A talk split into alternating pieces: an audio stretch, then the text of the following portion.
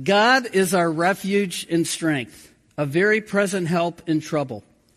Therefore, we will not fear, though the earth gives way, though the mountains be moved into the heart of the sea, though its waters roar and foam, though the mountains tremble at its swelling. Selah.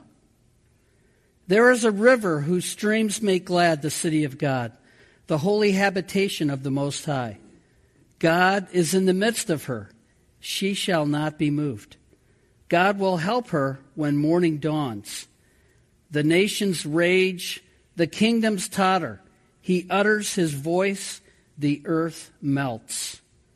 The Lord of hosts is with us. The God of Jacob is our fortress. Selah. Come, behold the works of the Lord, how he has brought desolations on the earth. He makes wars cease to the end of the earth. He breaks the bow and shatters the spear. He burns the chariots with fire. Be still and know that I am God. I will be exalted among the nations. I will be exalted in the earth. The Lord of hosts is with us. The God of Jacob is our fortress. Selah. Please be seated. So Psalm 46 begins with God is our refuge. Robin and I have three children Rochelle, Meriwether, and Aaron, in that order. Our son Aaron, the youngest, came along about five years after Meriwether. And, and when he was young, he tended to take the easy road when it came to pronouncing words. He called Rochelle Shell, which made sense, right? And it stuck. We still call her Shell today. Pretty standard, right? He had a harder time with Meriwether, though. He didn't call her Mare or Meriwether. No, Aaron decided to call her T. we never quite figured that one out, but you know, that was Aaron. So when Aaron was about five years old, he started to assert himself. He was figuring out that he was different from his sisters and his mom, and I guess he felt the need to establish who was really in charge. So one cold winter's night when it was time for bed, he decided he didn't want to follow the rules that we as parents had laid out regarding bedtime. I remember him sticking his little chest out and telling me that he no longer had to follow the house rules. I informed him that Robin and I were his parents and responsible to raise him until such time as he was old enough to make it out in the world on his own. I further told him that when he felt he was ready, he could leave my house and not be responsible for following my direction any longer. I'm ready right now, he stated. I mean, I can make my own CEO. Now, another word that he had a difficult time with was cereal. He called it CEO. And because he knew how to pour milk into his bowl, he thought he was ready to leave the house. So I packed his little boy's suitcase with all the things he thought he needed, to include his all important Spider Man mask. He didn't want a lot of clothes, took his toothbrush reluctantly, and we put his little coat on him and we walked him to the driveway, and we all waved goodbye to him. And he proceeded down the driveway and turned left down the street. After he was out of sight, I ran down and hid behind the bushes to watch. He stopped after a while, looked around at the darkness. Snow was falling. It was cold. It was dark. Kind of scary. And after contemplating things for a while, he turned around and started coming back. So I ran back to the front porch. And as he turned into the driveway, I said, Hey, what are you doing in my driveway? And he told me that he had decided to come back home and follow my rules. He agreed that it was my house and my rules, and he would follow them. I guess he thought our home was a better refuge after all. And after that, we never had a problem with Aaron wanting to leave. In fact, he liked it so much at our home that it eventually took no small effort on our part to get him to leave, to get out of our house and make his own way. So, while that's a funny story from my family history, how often are we guilty of doing the same thing? Popping our chest out at God, telling Him we don't like His rules, and we don't need Him because, you know, we can make our own CEO. And then we find ourselves in a cold, dark world without that refuge that we had taken for granted. So let's go back to my original question this morning. What do you fear? Our text in verse 1 starts with the statement that God is our refuge and our strength, a very present help in time of trouble. If you are a believer this morning, this is a fact. It's not an opinion, not a fuzzy, feel good hominy, but a fact. It goes on with the connecting word, therefore. Remember what we do when we see that word in Scripture? We ask, what is it there for? Verses 2 and 3 go on to describe the worst things that we could possibly experience on this earth. I mean, look at verse 2 and 3 again. Therefore, we will not fear though the earth gives way, though the mountains be moved into the heart of the sea, though its waters roar and foam, though the mountains tremble at its swelling. Selah. So let's pause and think. Whatever it is that you fear or are distressed by this morning, how does that compare to what we see in verses 2 and 3? Probably a lot less than that, right? So, how are you doing at going to God for your refuge and strength? Or do you tend, like I do, to rely on yourself and your own strength instead? What does it mean in practical terms to turn to God for our refuge and our strength? Do we go to Him first, or only after totally exhausting ourselves with our own efforts or opinions or causes.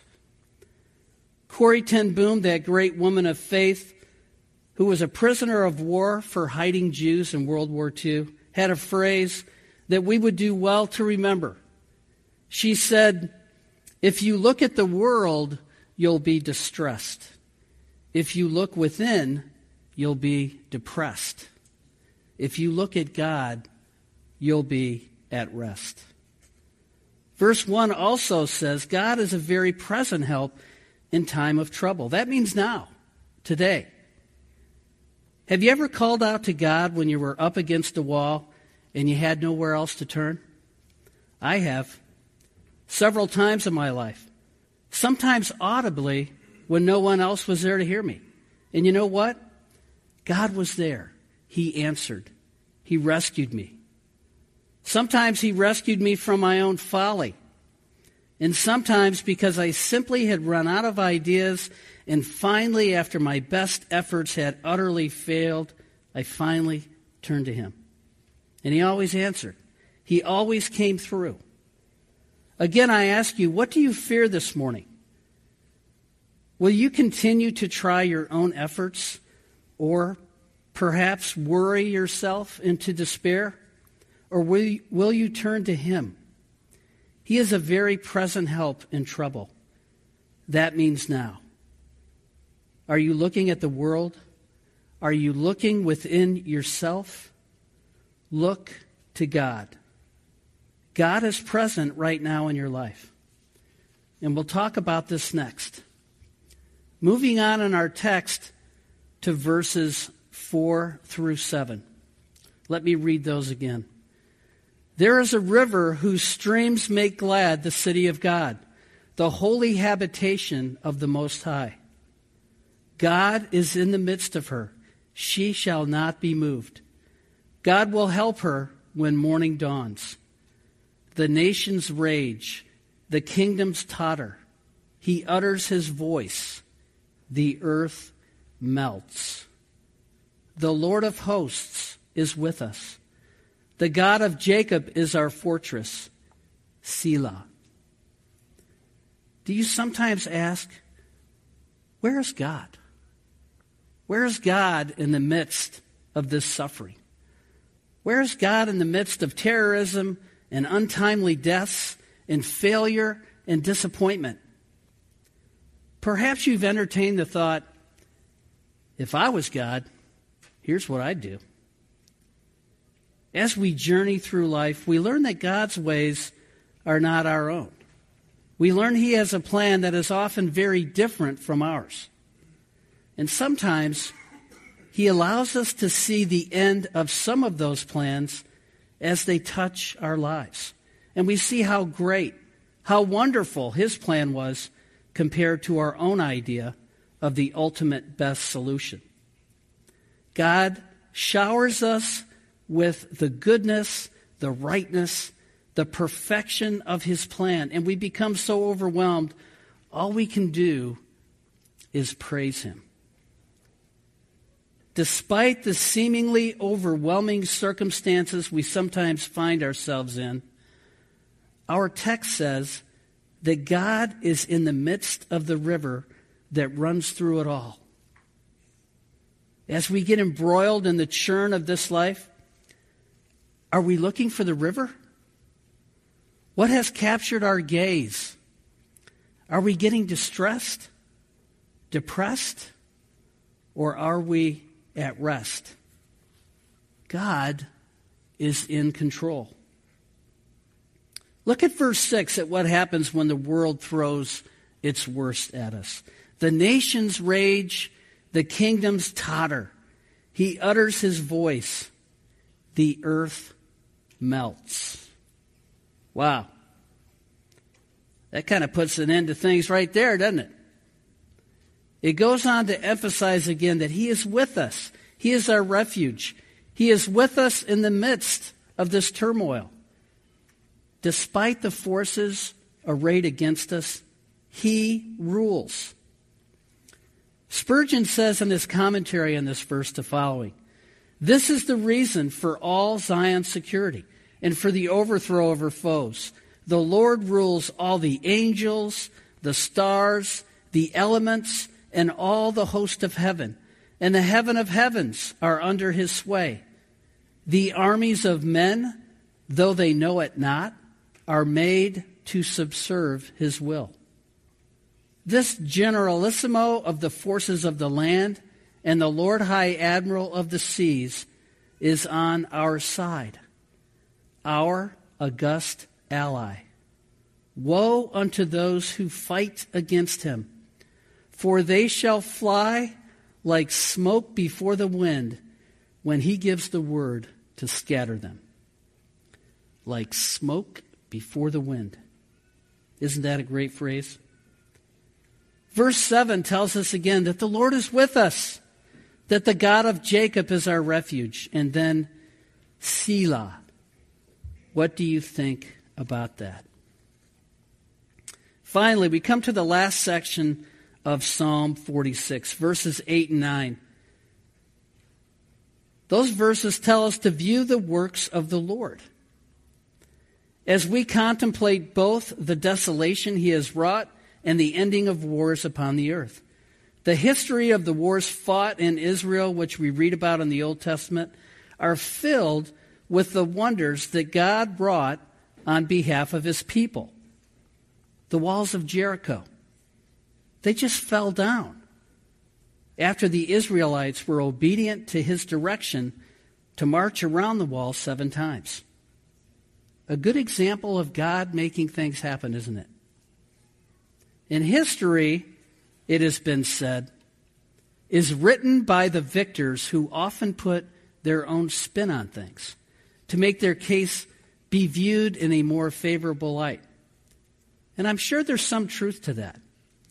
But as we look at this country's history, even world history, do we look at it merely from the perspective of the author only? Or do we sit back and see the hand of God in the midst? God's purposes may well be above those on one side or the other. Do we look for evidence that supports our theory only? Something to think about. I really love verse 10. Be still and know that I am God. I will be exalted among the heathen. I will be exalted in the earth. What does that mean for us when we read, Be still? Be still and know that I am God. For me, it often means to stop trying to be God in my life. A good friend of mine is a retired police officer uh, out in uh, Garden Grove, California. His name is Bob Bowers. Now, Bob's a lot taller than I am, and since we share the first name, I always refer to him as Big Bob, so there will be no confusion. We went to the same church, and we've been friends for over 30 years. And I went on a couple of patrols with him back then when he was on duty in Garden Grove. And he showed me where the guns were and how to use them if we found ourselves in an extreme situation. And during, during the ride along, you know, at every call, we'd pull into the location where the call was, and I'd look at Bob and I'd say, Hey, Bob, do you want me to bring the heat? And he'd say, No, Bob, leave it in the patrol car. But hey, I was willing, you know. Now, Garden Grove, California is a much more, shall we say, exciting environment for law enforcement than Stafford, Virginia. And Bob regularly ran into some bad situations while he was in uniform. And he struggled with how to better integrate his faith not only into his profession, but because of the dangerous situations he found himself in every day, he wanted not only daily, not only hourly, but minute by minute confirmation of the Lord's presence.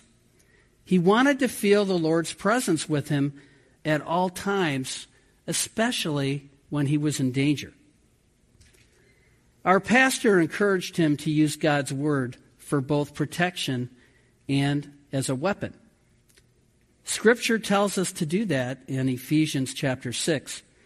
So Big Bob chose Psalm 46:10 as his life verse and focused on it while he was out crushing crime. So let me share a story to illustrate what happened one day from an article that my friend Bob later wrote. Here it is in Bob's own words. So, I added my life verse to my equipment list. I carried it daily. I practiced it. I lived it. I wrote that verse on my heart, on my soul, and in my mind. And he was faithful he let me be still, and he was exalted. I can illustrate this best with a cop story. I had the pleasure to serve on our Special Weapons and Tactics Team, or SWAT, a part time assignment for eight years. We served all the high risk warrants and caught the serious bad guys. We received special training and equipment to capture the worst of society. To fully understand this, you need to know the difference between a knock and a no knock warrant. To serve a search warrant, often issued for the arrest of a suspected criminal, the standard warrant, a knock warrant, requires the officers to line up outside the door, knock loudly, and demand entry into the house.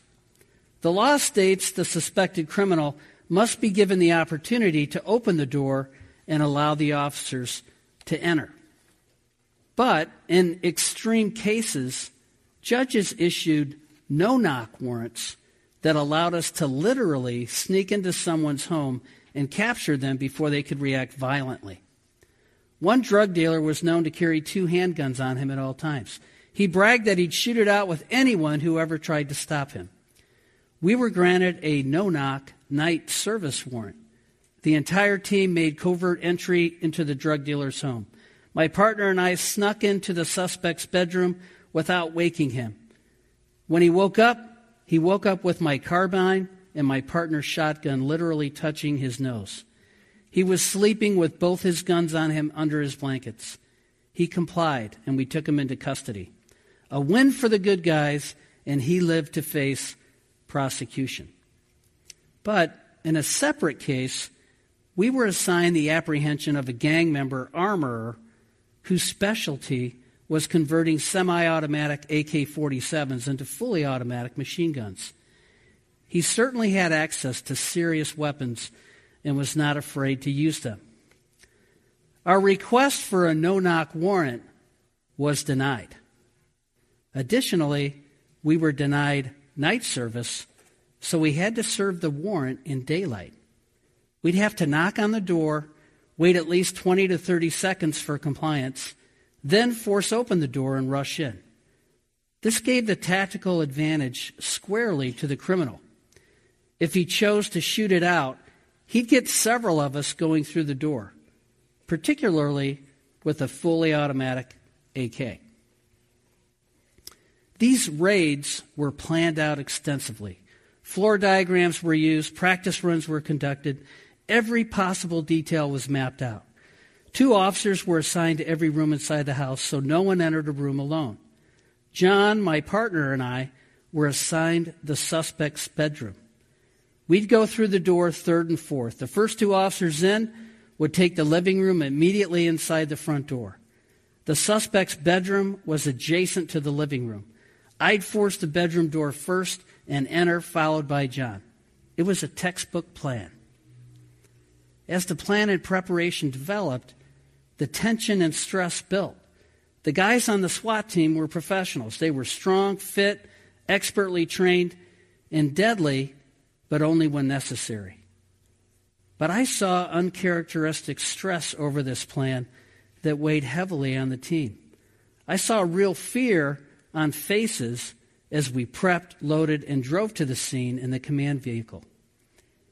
Be still and know that I am God literally flooded my mind. I had a wry smile as I felt the presence of the Holy Spirit. As I prepared, my soul was still. I patted a team member on the shoulder, made eye contact, and nodded the we are okay look.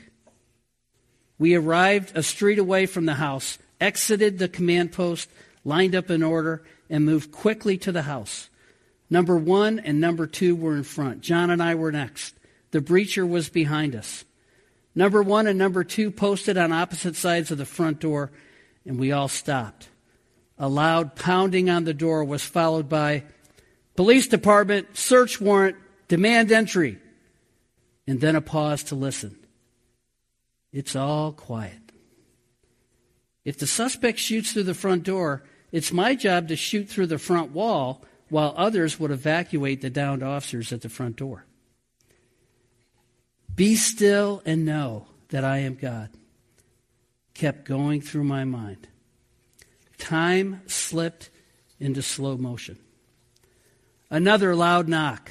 The booming voice demanded entry again. Then, quiet. Breach! As the breacher starts on the door, repeated strikes were unsuccessful my heart was still, but I know this has taken way too long. Be still and know that I am God. The door crumbled after perhaps 30 seconds of hammering.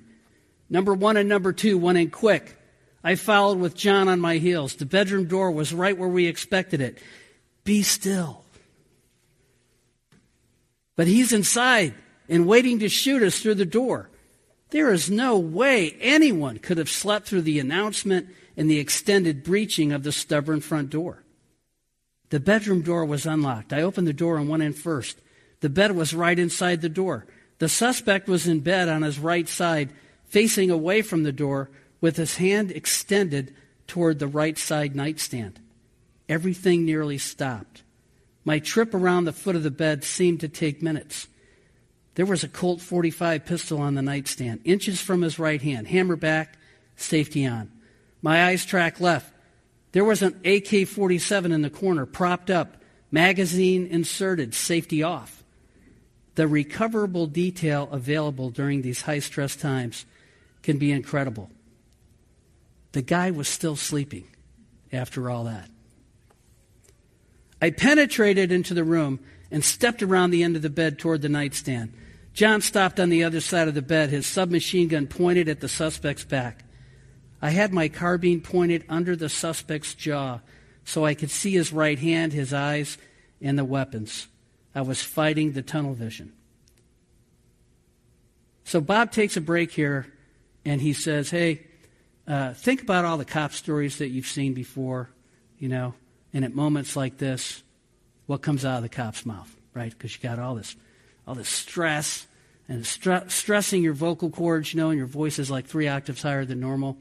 And cops, you know, they, they say some kind of uh, dumb things sometimes, and they, they make fun of each other for that, right? So it's usually something like, you know, freeze maggot, right? Or, or something like that, right?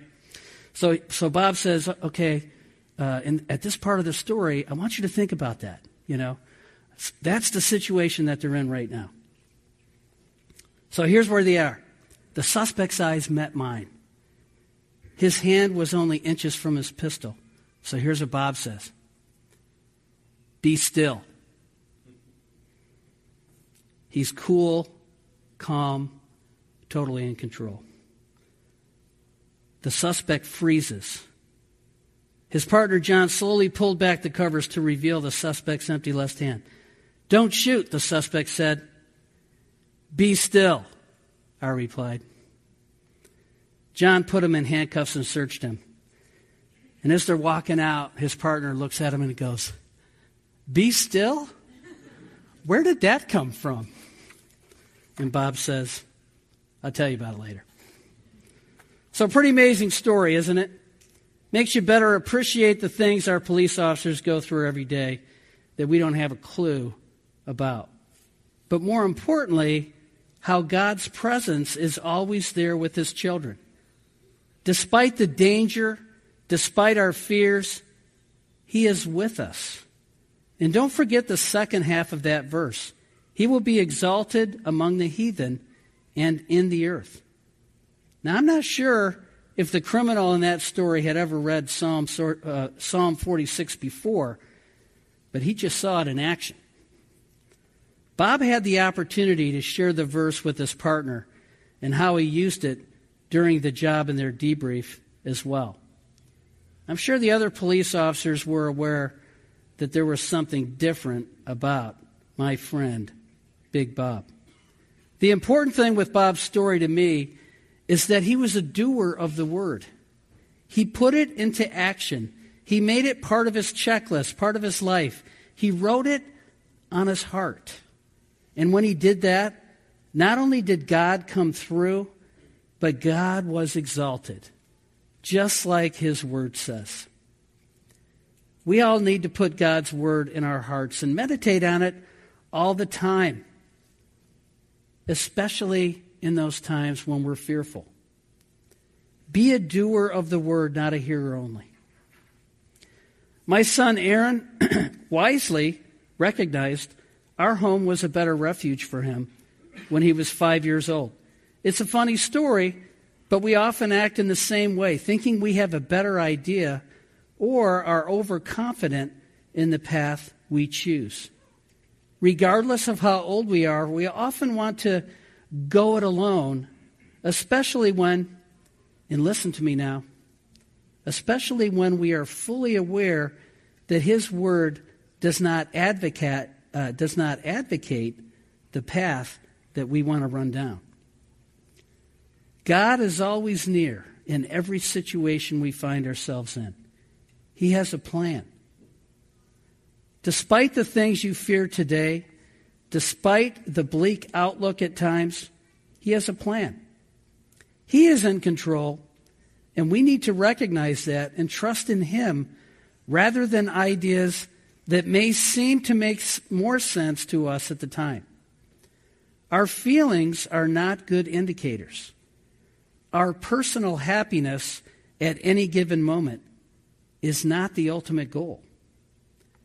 His plan is so much better for us than we can even imagine. Be careful when you find yourself limiting the God of the universe to your own experience. He is much bigger than we can even imagine. His thoughts are not our thoughts. Big Bob wrote Psalm 46:10 on his heart. He meditated on it, he acted on it, and God was not only with him, he was exalted. What are you doing with God's word in light of the things you fear today?